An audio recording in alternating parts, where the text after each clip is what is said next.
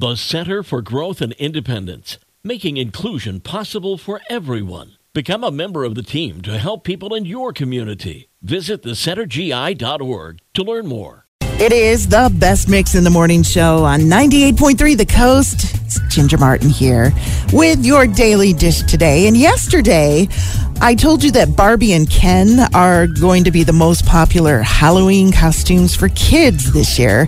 But guess what costumes are going to be the most popular for adults? Go ahead, guess.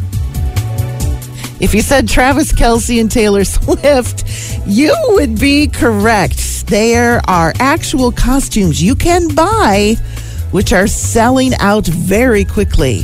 Two different options are available, and one costume company is saying this is the fastest selling costume they have ever produced. You could, of course, just make your own version. I think it makes it a lot more fun. Michael Jackson fans have a chance to own an iconic piece of clothing soon. That classic black and white leather jacket from his 1984 Pepsi commercial.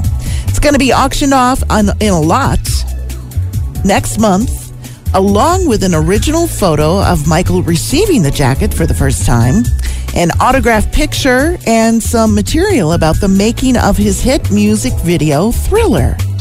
The jacket alone is expected to get between $250 and $500,000. And here we go again. Alec Baldwin may once again face charges in the Rust movie set shooting of cinematographer Halyna Hutchins. A special prosecutor has once again picked up the case, diving deep into Baldwin's role as a producer and star of the movie and is interested in learning what financial incentives Baldwin may have had despite safety issues regarding the movie's production. A public announcement will be made whether they will refile within the next four to six weeks.